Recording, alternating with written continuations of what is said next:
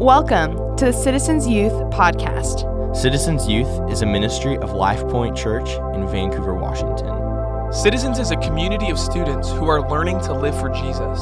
We meet every Wednesday at 7 p.m. To find out more, check out lpcvan.com forward slash youth. The problem with an inside joke is that there's always people on the outside. Uh, how many of you are looking at right now like, where am I? That was really weird. You're at Citizens. Yeah. So, dude, we are we're going away to winter camp, and uh, yeah, yeah, yeah.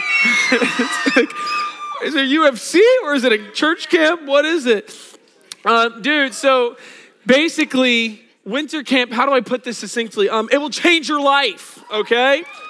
You need to be at camp, and so I think for all of you, you're always sorting your Skittles. That's kind of hilarious. Can I have one? Can, I don't actually like when people touch my Skittles, so if you don't mind. Dude, I got four reds in a row. What are the chances? Sorry. Um, you can have that one. So check it out. So what we're doing, what we're doing at winter camp, for winter camp, we want you, everybody say, you, me, at winter camp. If you want to get to winter camp, all you have to do is ask your parents to buy it for you.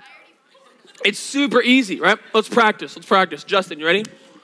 Hey, Dad, how's it going? Good. Hey, um, send me to winter camp, please. That was easy, right?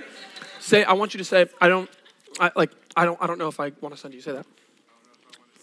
All right, fine. Well, you don't have to send me to winter camp because it's expensive. But what if you just bought it for me for Christmas? Yeah! Give it up for Justin. It's his first time. And he's already going to winter camp. Dude, you know what? You're going to winter camp. I just talked to your parents. You're in. So, anybody else want camp for Christmas? Super easy. Super easy. You can make it happen.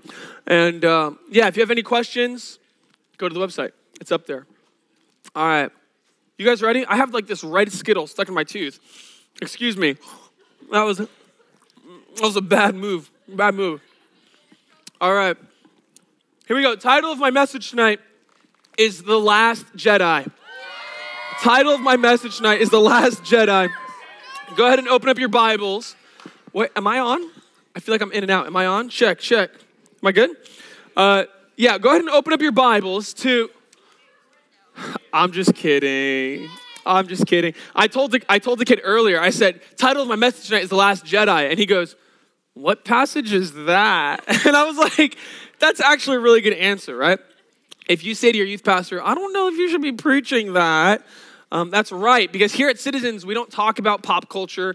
We don't, we don't preach about fun things. I don't stand up here and say, Here are all of my ideas about life. If that's what this was, you shouldn't come because you don't want to know my thoughts. You don't want to know my, my opinions. You want to know what God has to say about your life because you, as students, are going through some very real things, okay? Even though culture looks at you and says, oh, you're just a kid, it's not that big of a deal, you'll learn one day. When you're in this station of life, it feels real, right? When, when, you, when you are 15 and you feel like your life is about to end because, oh my gosh, I can't believe this is the worst thing ever, that's not the time to go, you know what? That's not even that big of a deal anyway. When you're 50, you're not going to remember it. Of course I'm not, because I won't remember anything when I'm 50. I'll be so old. And so instead of telling you it's not a big deal, we say, you know what? I hear you. I feel you. The Lord has something to say about that. All right? So we are not preaching about Star Wars, but how many people are going to see it this weekend? Yo, how many people are so excited? We should give away a couple movie tickets. How many people want a couple tickets to go see Star Wars The Last Jedi? Nice. Go to cinetopia.com. You can buy them all day, every day. It's great. So, yeah, so I will go and see it. I will be there tomorrow night, 8 o'clock. It's going to be tight. That's what you do around Christmas time, right? Does anybody actually go to the movies on Christmas Day? One family? Anyone else? You do? Yeah.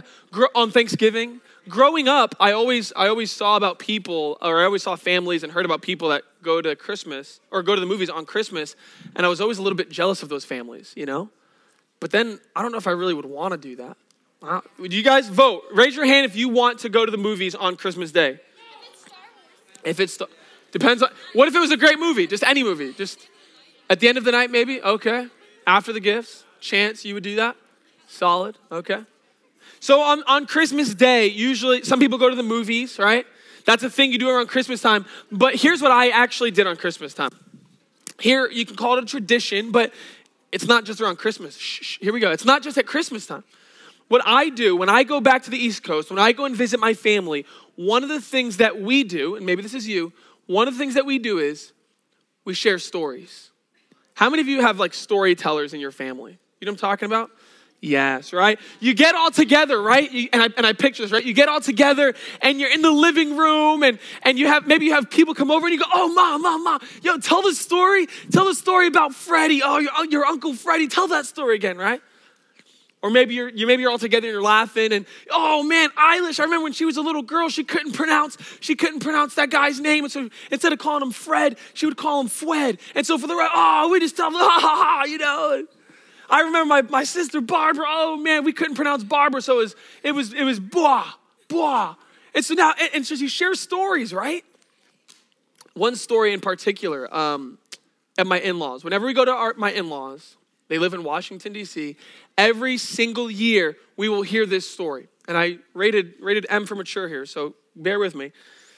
My mother in law, her name is Carol. They call her Christmas Carol because she loves Christmas, all right?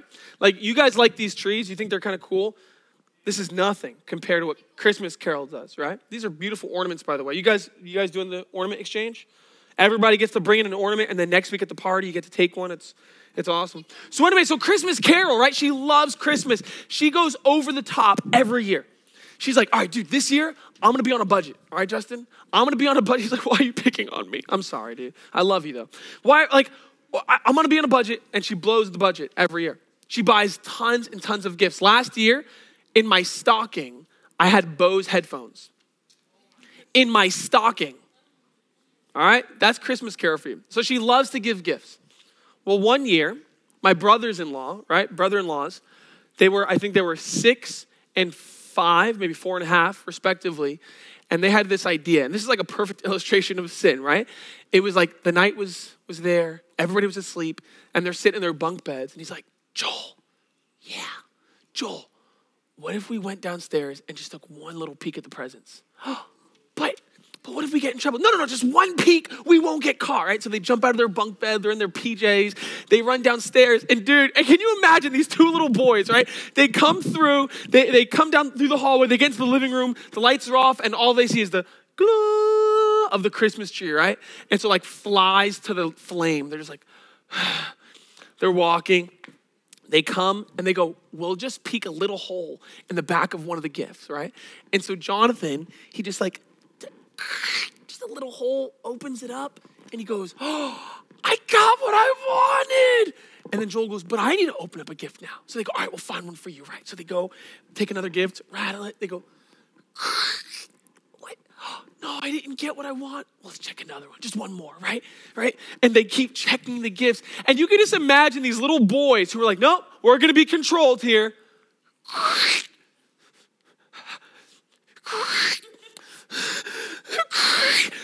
Before you know it, these little boys are sitting at two o'clock in the morning in their living room, wrapping paper sprawled all over the floor. They opened up every single gift under the tree. Christmas Carol, dude. Carol wakes up, right? She's like, so you could just imagine, because this is my mother-in-law. She's so like kind of just reserved and quiet, except on Christmas she transforms, right? And so you can just imagine, they, they tell this story all the time, and how Carol wakes up and it's like the alarm clock.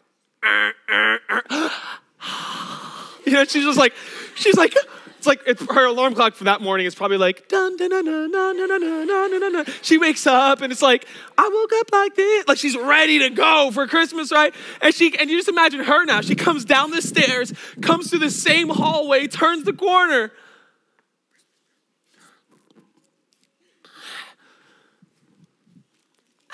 Like she died for a little bit. You know what I mean? She comes back to life. All the presents were opened she went into her room and cried for the next two and a half hours. to this day, he laughs. Dude, to this day, I promise you, it's not just because it's my mother in law. Like, I, I promise you, whenever we bring up this story, because it comes up every year, and we all laugh, right? We all laugh. The boys to this day still get uncomfortable. Like, like it's almost like till, still too soon. You know what I mean? It's still too soon. And Carol, to this day, I swear, like she has that pre-cry look in her eye. Like you know when somebody's like eyes are starting to water, and you're like, are they about to cry? And she's like. they ruined Christmas, right? And so I'm sure, do you guys have stories like that? Maybe not of ruining Christmas, but stories of where you get together with the family and your Uncle Freddie or your cousin Vinny or, or Johnny, and they're all sharing these stories, and you've heard the stories. You've heard them a million times, but that's exactly the point. Every healthy family, every, every healthy group of people, they have this collection of stories, you know? And maybe they're not even necessarily written down, but it's, it's what makes us who we are. We have these stories that we tell each other, that we tell our kids. We make jokes saying, I'm gonna tell my grandkids this story one day. Because we know that we, when we rehearse stories, it reminds us this is who we are. This is important to us.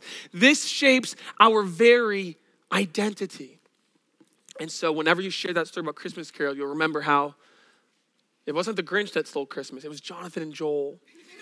Sorry, brothers. And so, the last couple of weeks, as we do our Advent series here, we're talking about the people of Israel. We're talking about how every year the people of Israel would get together, they'd stop everything, and they would migrate. They would take a journey, they would ascend to Jerusalem. And just like your family, just like my family, just like any healthy family, the people of God had stories. And because they were Jewish, you can just imagine those stories were awesome, right? Like my family is Puerto Rican, and so like for the most part, they're pretty dynamic. Um, when I went to my wife's, when I first went to my wife's house for Thanksgiving, I was like, so this is how white people tell stories. Like that was like my experience because they were like taking turns, and they're like, your turn to speak, and they're all like listening. They're all well mannered, right? And in my house, we're all like talking over each other, no, no, blah, blah, blah, blah. And like literally, I have people come over to my house and they go, why is your family so angry? Right? I'm like, we're not. We're having fun, you know. Imagine a Jewish a Jewish party. You know what I mean? And so imagine they're like on their their annual pilgrimage, right? And they're and they're in their packs and they're like around the campfire one night, and they're like, ah, l'chaim, ah, l'chaim, ah, hey, uh, Benjamin, Benjamin, hey, Benjamin, and he comes in. They go, Benjamin, tell us a story. Right? Yeah, tell us a story. Hey. It's like, why do they all sound like that? I don't know and they're sitting around the fire. Maybe it's like a three day journey. Yeah, they're talking with their hands, like even in their sleep. Like if you talk with your hands when you're awake, they talk with their hands when they're sleep talking. You know what I mean? They're like, right? It's stories. And so they're sitting around the fire and they're like, Benjamin, tell us a story. Ah, no, you tell a story. All right, I'll tell a story. What story do you want me to tell you? And they say, I love when you tell that story. What's that one called? Tell us the story called God's Moving Day. Oh, my friend, you ask for a good story, you do. Yeah, tell us. No, no, I can't. I can't. Tell us the story. He goes, okay, I tell story. And the story that they tell around the campfire, the story that's entitled God's moving day. They're all, uh, so like imagine all the adults are on the fire. They go, oh, we love this one. But then you have little kids there probably, right? And they're like, oh, God's moving day? We've never heard this story before, and that's the point. You rehearse stories so that you remember who you are, so that we can remember our identity, but then also it's the way that we pass on to the next generation, right? May we never forget. That's why we tell stories. And so, for a few moments tonight, I want to tell you this story called God's Moving Day. Are you ready? So, we're going to look at this one in Psalm 132, the story called God's Moving Day. Are you ready? If you're ready for a story, say, Tell us a story. All the multi ethnic people over here, all the losers. Awesome. Say, Tell us a story. You're like, that was Italian, but I like it. Here we go.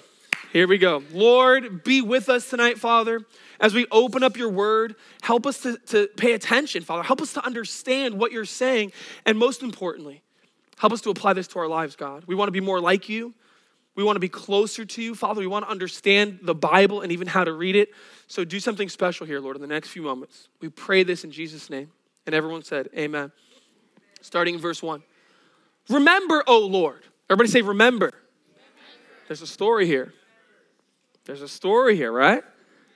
Here we go. Shh. Robbie, I'm the storyteller. There's a story. He says, Remember. What am I remembering? Remember, O Lord, in David's favor, all the hardships he endured.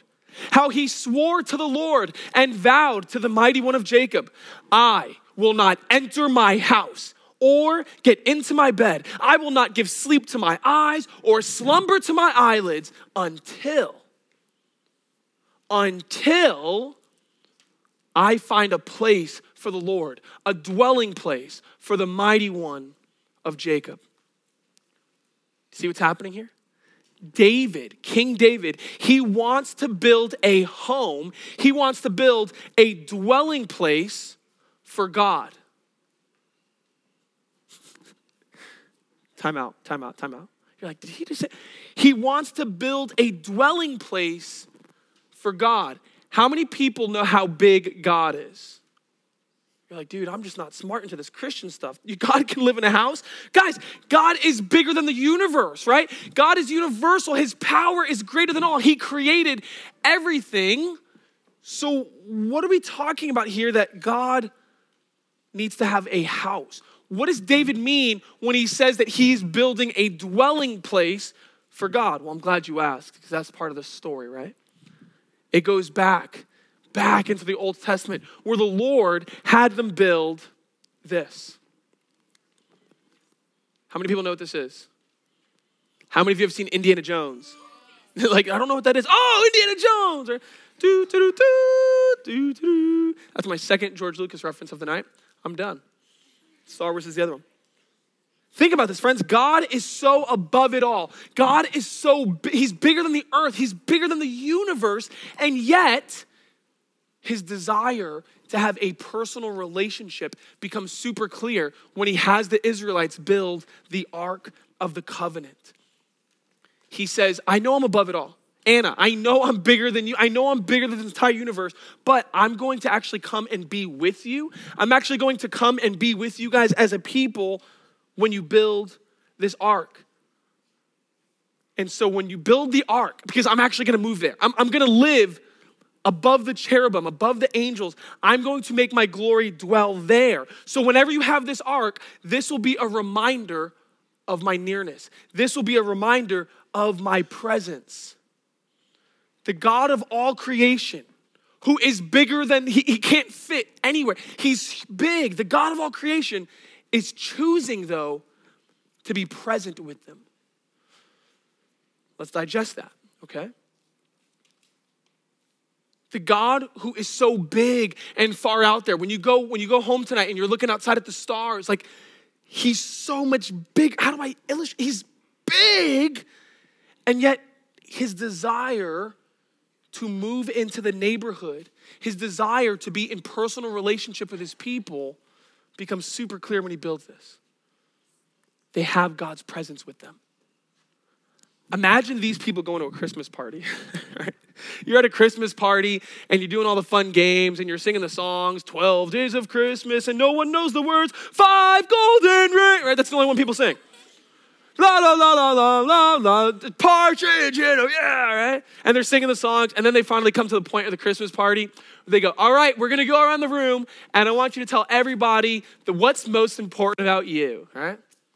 Go around the room and tell everybody one interesting fact about yourself. And all the extroverts are like, I have seven.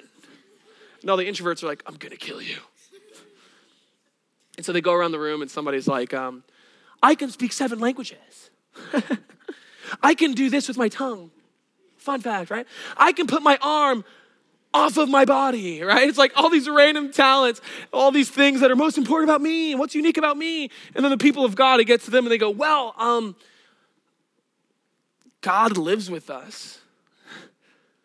And all the people are like, Of course, we get it. We know God lives with all of us. No, no, no. Like, how do I say this? Like, he actually like moved in. I know that sounds weird because he like is big, but he like made himself small. And He actually lives right down the street from me, like on the Ark of the Covenant. That's what's most real. That's what's most unique about us. The fact that God was present in their life, this became their defining reality. The fact that the God of all the universe was present and near to them, this becomes the most important thing about them. God's presence is with them. Do you get it? But there's a problem. Let's continue the story here. As there, as as what's this guy's name? Benjamin, we'll call him, right? Is that a good Israel name? There's probably not a lot of in it. You know, Hezekiah, right? Hezekiah is telling the story. Well, name change. All right, here we go. Hezekiah is telling the story. And he goes, Yes, so God, he built the ark so he could be near to us. But there was a problem. And all the kids go, Ooh. Not you in the story, dude. Come on, dingus, right? And so the fire is flaming. Ooh, there's a problem the Ark of the Covenant was wandering all over Israel. The Ark of the Covenant would bounce from place to place. First, they had the Ark of the Covenant in this like pop up tent, right? Like not like the easy ups, you know, track stars. You're like, what it's there, right? That was what they had. They had this tent, and then it would move over here to this field, and then the Philistines stole it. I always laugh at that point in the history of the Bible because I go, imagine being the guy that comes and has to say, hey, we lost God. What do you mean? Yeah, you know how God lives in the ark and you know with his presence and the wings. Yeah, we all lost it. They stole it. They stole God. You kidnapped, you godnapped? What? So the Philistines, they steal the ark. That goes pretty bad for them. Read the book of, of Samuel, right? They're like having all these like plagues and legions, and they put it in the same temple with their gods. They come back in the morning, all the other gods are like face down with their hands and feet broken. And they're like, Who came and messed up our gods? God did. Like God is like getting a fight, you know? In a that'd be a great story, right? God walks into a bar and destroys a God bar and destroys the other gods, right? They get rid of it. They say, We don't want this God in our tent anymore. They take him, they dump it in a field. They say, get, just get rid of it. They, they literally strap it up to cows and let the cows just walk away. Then you have a guy who's walking around and goes, wait, that's the Ark of the Covenant. Brings it, like puts it in his shed. It's like, dude, this is God's presence. And yet, the Ark of the Covenant is bouncing from place to place to place to place until David. David finally comes along. I'm telling the story. David finally comes along and he says, God, you're not a temporary visitor. You're not just passing through Israel. You're not just renting space here. We want you to be permanently, we want you to be fixed forever in our midst. And so, God, I vow to you. See, it says, He swore to the Lord. He vowed to the Lord. I'm going to build you a permanent dwelling in Jerusalem. I'm going to build you a permanent dwelling in Zion to remind us that your presence is a permanent reality in our lives. The ark is bouncing all over, right? And he goes, wait a minute, why is it bouncing? God's not renting, God's not a renter.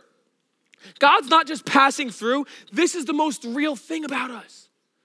And so David swears, I'm going to build a permanent dwelling. I'm going to build a home for God to remind us that this people is God's home and he's permanently with us.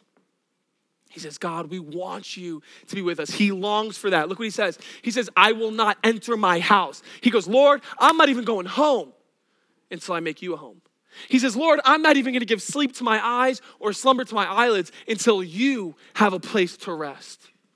Lord, we want your presence. We want you to be permanently in our midst. To say it this way, students, God's people long for his presence in their lives. Do you hear the story? Do you hear David in the story? Can you picture his face? God's people long for his presence in their lives. Time out.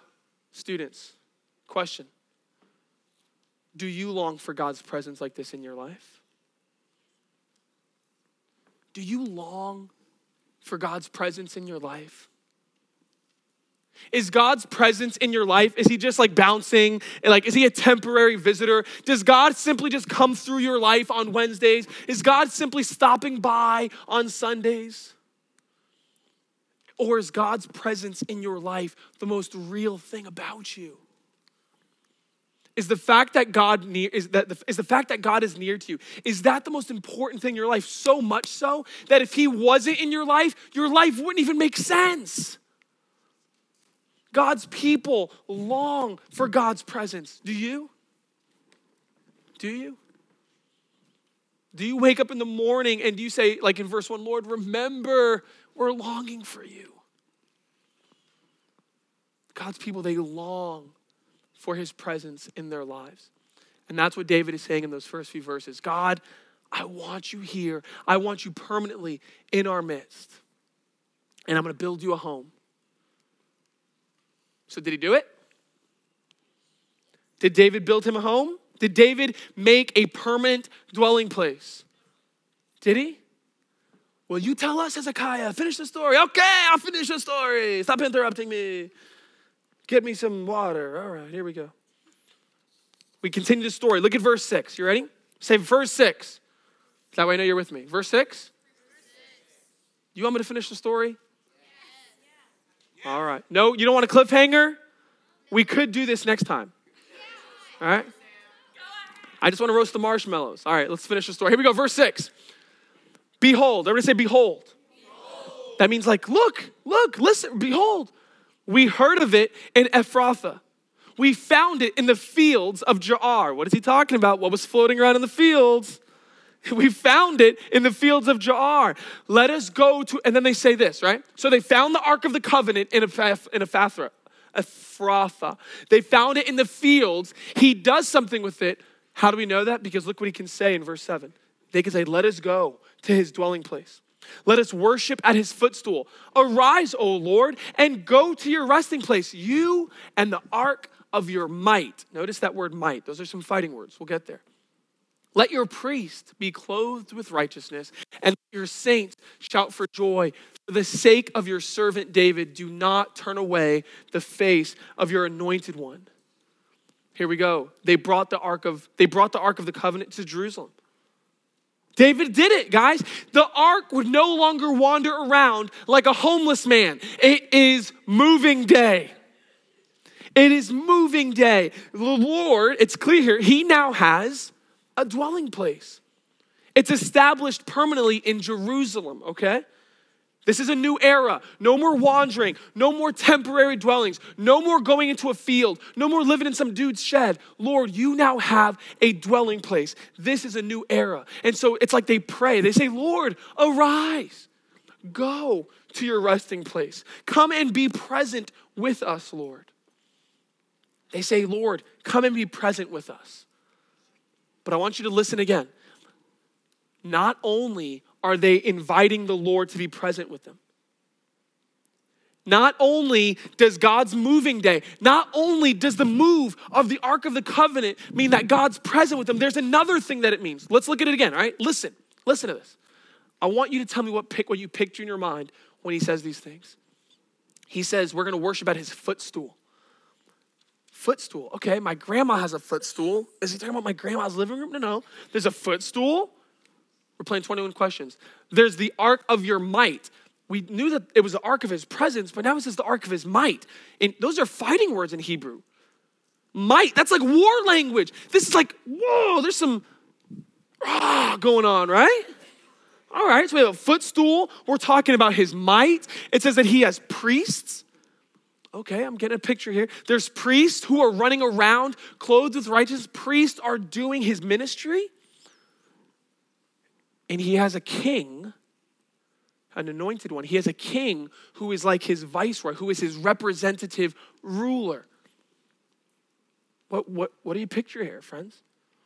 What picture is he painting in these verses? Hezekiah, I don't know, you tell me.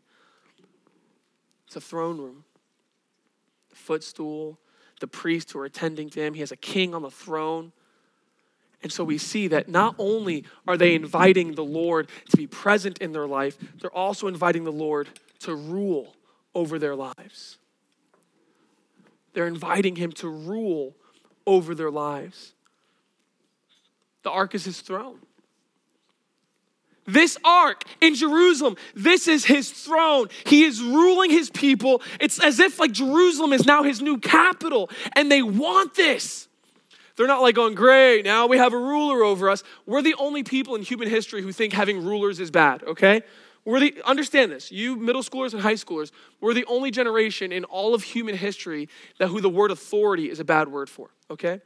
This is a good thing. They're shouting for joy, right? It represents his rule. They're shouting for joy. Yes, we have a ruler. It's good to have a king. It's good to have a benevolent ruler who will take care of us and lead us. They shout for joy. They say, Lord, don't turn away the face of your king. Don't reject us. Not only are they excited about his presence in their life, students, God's people welcome his rule over their lives.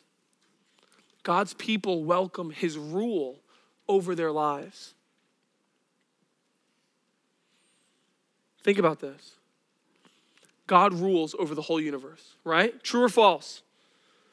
True. He rules over the whole universe. He sees everything. True or false?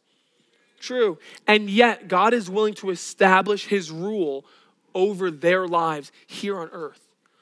He's big, and yet he's willing to come specifically to these people, willing to guide them, willing to lead them as their good Lord. This is his presence, and this is his rule. You guys know what this means? Deuces, right? If somebody says deuces, if somebody says peace, what does that mean? It means they're leaving, right? I've known people growing up and still even today, I've known people that like, and you know these people too. These are the kind of people that like, they get hurt by someone and immediately they're like, deuces, you're dead to me, right? Do we know people like that? People that just at the slightest little provocation, just because you hurt their feelings, or maybe that, you, and they're just overly sensitive, and so you hurt them, or you say something insensitive, and it's like, dude, I'm moving on. But it's not only like highly sensitive people either, right? Even the most rational of us, even the most thick skinned of us, there comes a point where we say, enough is enough, right? Like, I respect myself too much to stay in this relationship where you're gonna continue to hurt me. So, deuces, I'm out, I'm moving on. This is how people act peace. And yet, God, and yet, God is still willing to come to humanity. He's still willing to come to a group of people who have rejected him and sinned against him and said, I don't want you. I want to be my own ruler. I don't want you, God. And he's still willing to come to them and say, Hey, I'm still willing to be present in your life and I'm still willing to be your ruler. That's who God is. This is the gospel, friends. The gospel tonight, right, is not simply that, like, hey, love God more. No, no, the gospel is this look what God is doing. Look who God is. He is willing to move closer to you, even though you've rejected Him, even though you've ignored Him. He's still willing to come and say, I will be present in your life and I will be your ruler. God's people welcome His rule over their lives. And so I want to ask you guys tonight what rules your life? What rules your life? We say it often around here. We say, What sits on the throne of your heart? What's your Lord? Who's your Lord? Friends, if you try to be your own king, I promise you, you will disappoint yourself. If you try to be the own, your own Lord of your life and go, I can rule. I mean, look at me, ruler, put the arrow here. I'm okay. I got this your life will end in destruction. If you try to make someone else a ruler, put the arrow that way. She's my ruler. He's my ruler. Whatever he says goes. This person's word is law to me. Whatever you look to to direct your life, if it's not God, it will end in destruction. And so, as we listen to the story of Hezekiah, right, as, as we hear these imaginary characters, historical though, as they tell the story, as they remember from their stories, oh, yeah, we're a people who long for God's presence. We're a people who welcome God's rule. I want you to look at yourself and ask, am I a person who welcomes God's rule in my life? What rules your life, students? Don't let anyone else be king. Come to the king. Let's continue. We see, number one, God's people, they long for his presence in their lives. God's people welcome his rule over their lives. But how does God feel about this? Right? People long for his presence, people welcome his rule, but how does God feel about this? Are the feelings even mutual? Like, does God want to rule us? Does God want to be in presence? You tonight, you may be sitting here going, Yes, Sam, I want to be with God. I want his presence in my life. Yes, I want him to rule over me. But does God want to rule over you? How does God feel about this? We find out in our last few verses here. Check it out. Starting in verse 11. The Lord swore to David. So we saw David was praying, David was longing, people are praying, and now we hear what the Lord has to say. The Lord swore to David a sure oath from which he will not turn back. Quote, this is what God says One of the sons of your body I will set on your throne. If your sons keep my covenant and my testimonies that I shall teach them, their sons also forever shall sit on your throne. God promises to rule over his people forever. See what it says? He goes, I have a king, right? The king, my representative who's ruling over you, he will be on the throne forever. David, you're on the throne, but I promise you'll have a son, and he'll have a son, and there will be a son. There will be many generations. There will be many sons of David. And as long as they follow my covenant, as long as they stay faithful to me, they'll be on the throne. They'll be on the throne. And so God is saying, Yes, I want to rule over you. I want to actually do this forever. He will rule forever. That's how God feels about that. He says, I will not turn back from this promise. You want God to rule in your life? He wants to rule in your life too, forever. Verse 13. For the Lord has chosen Zion, that's Jerusalem. The Lord has chosen this place here.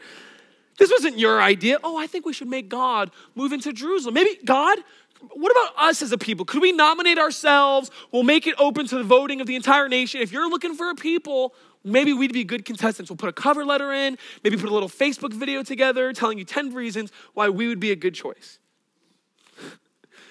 He says, The Lord has chosen you, He has desired it for His dwelling place.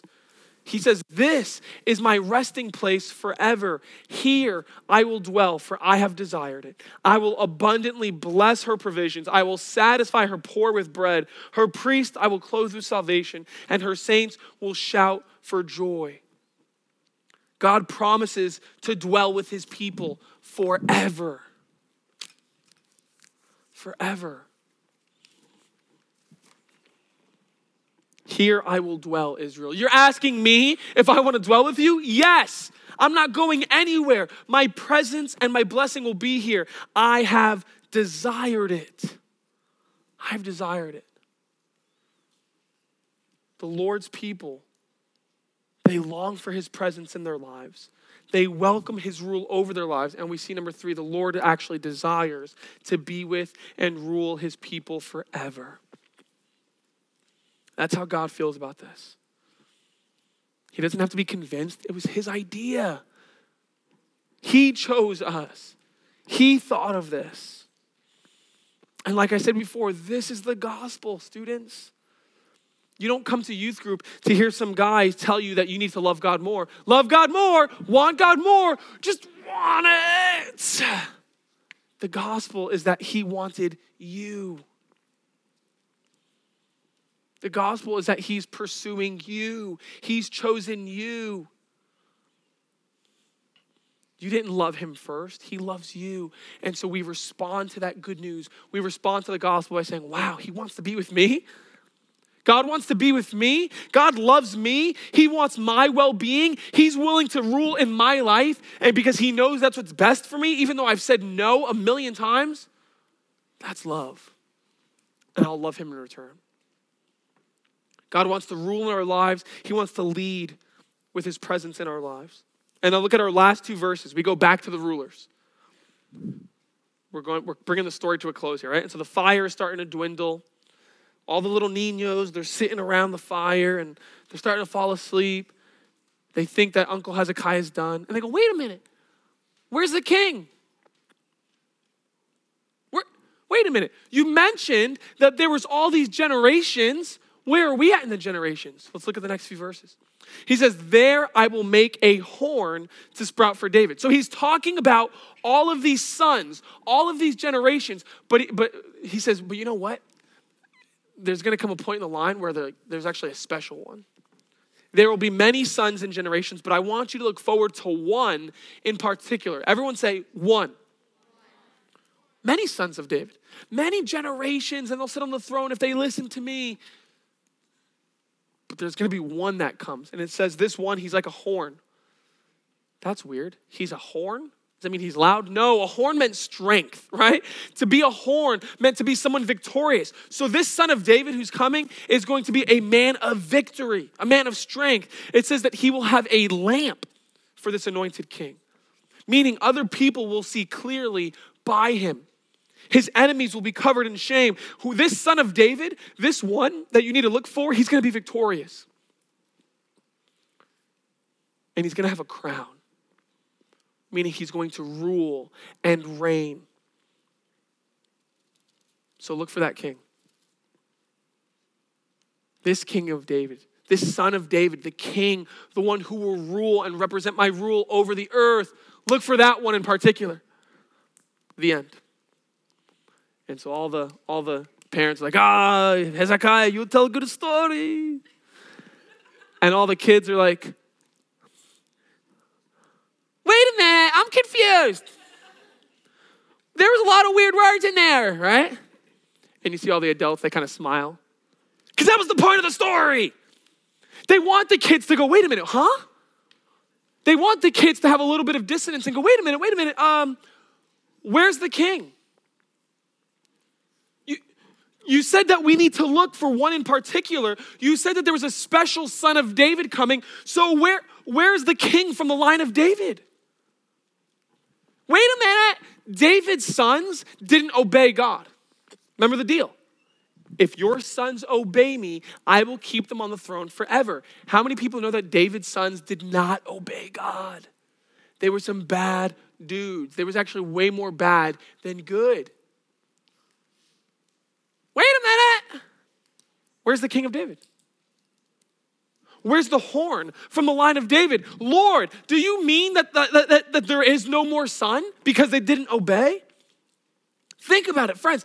Eventually, the line of David was destroyed. Eventually, Jerusalem was overrun. To this day, despite what Indiana Jones says, to this day, no one knows where the Ark of the Covenant is. So, where's the king? Where's the king? Is God no longer ruling over his people? Is God no longer present over his people? Did someone break a promise there? God, you promised. You promised that you would be with us and rule over us forever. Where is the king? Students, they knew that the king lived in Jerusalem at that historical time, but today, where's the king? Do you have any hope? Do you have any chance that God's presence and rule can come together in your life? This is not a theoretical, historical question of what Sam thinks. Like in your life, where's the king? Where is this son of David? Merry Christmas. Who knows what the very first part of the Christmas story is? Who knows how the Christmas story begins? What's the first scene? What's the first scene of the Christmas story? Whoever answers this right now wins. What is it? Mary. Who said Mary? Wrong. Where does the, does the Christmas story begin with, with Mary? Where does the Christmas story begin? What is it? Okay. That's a good Sunday. Where, what's the first scene? What's the first words of the Christmas story? In the beginning? No, that's the Bible. Anyone? Is it, raise your hand if you think it's the shepherds watching their flocks at night. Okay, that would be wrong. How many people think it starts with the angels announcing the good news? That would also, how many people think it starts with the star? That would also be wrong. The very first verse, the very first words of the Christmas story actually begin really weird. And I guarantee you, none of you know this from your Christmas books. What do you think? Is it where he talks about the bloodline of the family? Let's go there. What's your name? Cassie. Cassie, you're my new best friend. Can we be friends forever? You shrug. I'm hurt. You're dead to me. Peace. Luckily, God is way less sensitive than I am. Look at the very first words of the Christmas story Matthew chapter 1. Where's the king? Danae, where's the king? Matthew chapter 1, verse 1. The very first words in your New Testament, the very first words of Christmas do not begin with shepherds or stars or mangers. The very first words begin like this. You ready? The book of the genealogy of Jesus Christ, the son of David. what? What Christmas carol is that? My Christmas storybooks always start with a baby or a star or angels, Excelsis Deo. The very first words of Christmas, the book of the genealogy of Jesus Christ, the son of David. Why does the Christmas story begin with a family tree? Why does the Christmas story begin with a family tree and a genealogy? Are we Mormon here? What's going on? Look up your ancestry.com, Jesus. What? Why does Christmas begin with a family tree? Because the baby in the manger was the son of David. It begins with a family tree because the baby who was born is the king. You want to know where the king is, students? He was in the manger. And he's born. You want to know where God's presence in our lives come together and meet his rule in our lives? Where do these two things come together in, in one?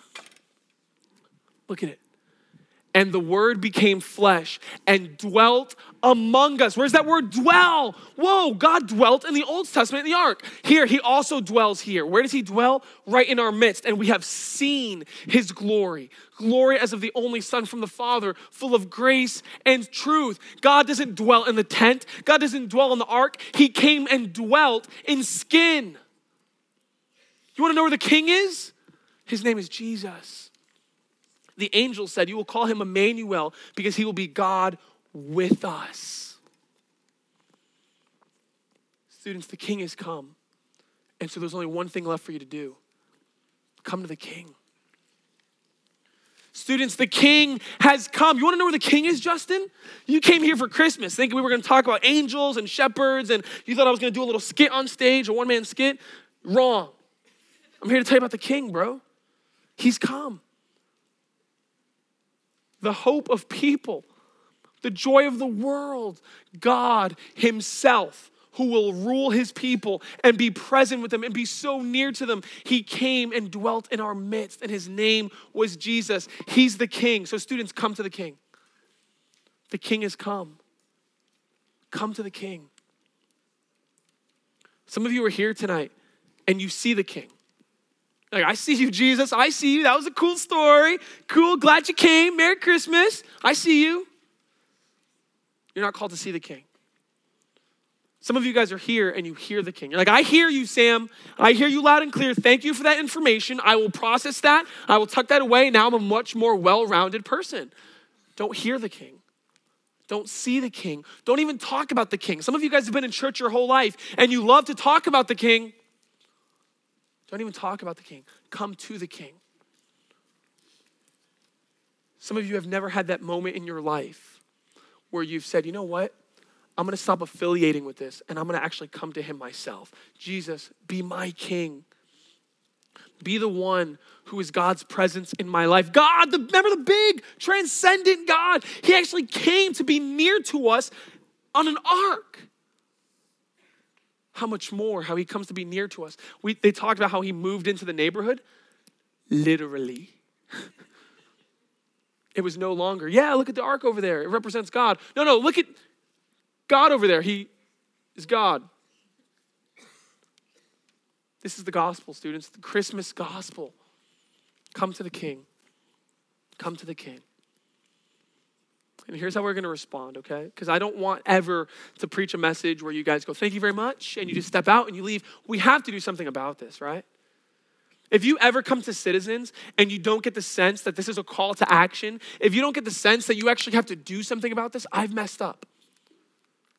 And so here's what we're gonna do. Here's a few ways that we can respond. The band's gonna come up, we'll turn down the lights or whatever. And I want you guys, we're gonna, we're not gonna goof off, we're not gonna start throwing basketballs, we're gonna maintain a sense of response here. And here's what you can do. Number one, you can write. There's a bunch of markers in the back. You can go over to those tables and you can write out your declaration of who your king is. Say, Jesus, you're my king. Thank you for being present in my life. Thank you for ruling over my life. So if you want to respond that way, you're welcome quietly during the music. You can go back there and write out your prayers. We've done that for a few weeks in a row. Maybe you don't want to write, maybe you want to pray. Maybe you need to have a gut check moment and you need to sit in the chair and talk to the Lord about where you're at. And so have some moments of prayer. Tell God where you're at. Confess to Him, Lord, here's where I'm at. Or maybe you're like me and, and you need to talk. If you want to talk, there'll be leaders in the back here. We'll be up here. If you want to talk to a leader and just kind of process out loud, if here's where I'm at, I have questions, I'm confused, but I but I just I just need to talk about it, then you're welcome to do that too. And so I'm gonna pray, and then you guys can stand. We're gonna have some family chaos and move around. I just ask, maintain respect for those around you as we respond. Sound good? Sound good? You guys like Hezekiah's story? He's a good tell- storyteller, I tell you, huh? Come back next week. He won't be here. We'll have a Christmas party and stuff. Let's pray.